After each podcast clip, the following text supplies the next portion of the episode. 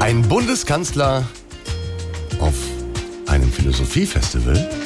Warum nicht? Olaf Scholz tritt bei Philly Cologne auf und Fragen sind zum Stellen da. So, hallo Herr Scholz, warum sind Sie denn beim Philosophiefestival? Nun, ich bin ein großer Fan von Philosophie, Oha, denn auch ich möchte die Welt hinterfragen, verstehen und auch deuten. mit welcher Philosophie wollen Sie denn den großen Fragen unserer Zeit genau begegnen? Nun, da nehme ich immer gerne, ich weiß, dass ich nichts weiß. Das geht schon auf die alten Griechen zurück. Woher wissen Sie so sicher, dass Sie nichts wissen? Das hatte ich mal bei einem Seminar bei einer Bank. Der Name ist mir leider entfallen.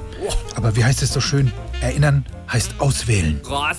Genau, Günter Krass hat das mal gesagt. Und damit kann man Land führen. Laoze sagte einst, wer Menschen führen will, muss hinter ihnen gehen. Ich hab da einen anderen Philosophen im Ohr, der hat mal gesagt, wer Führung bestellt, bekommt sie auch. Das äh, sagt mir jetzt nichts, aber bei Machiavelli heißt es, die beste Methode, um die Intelligenz eines Führenden zu erkennen, ist, sich die Leute anzusehen, die er um sich hat. Da ist doch nur der Habeck und der Lindner.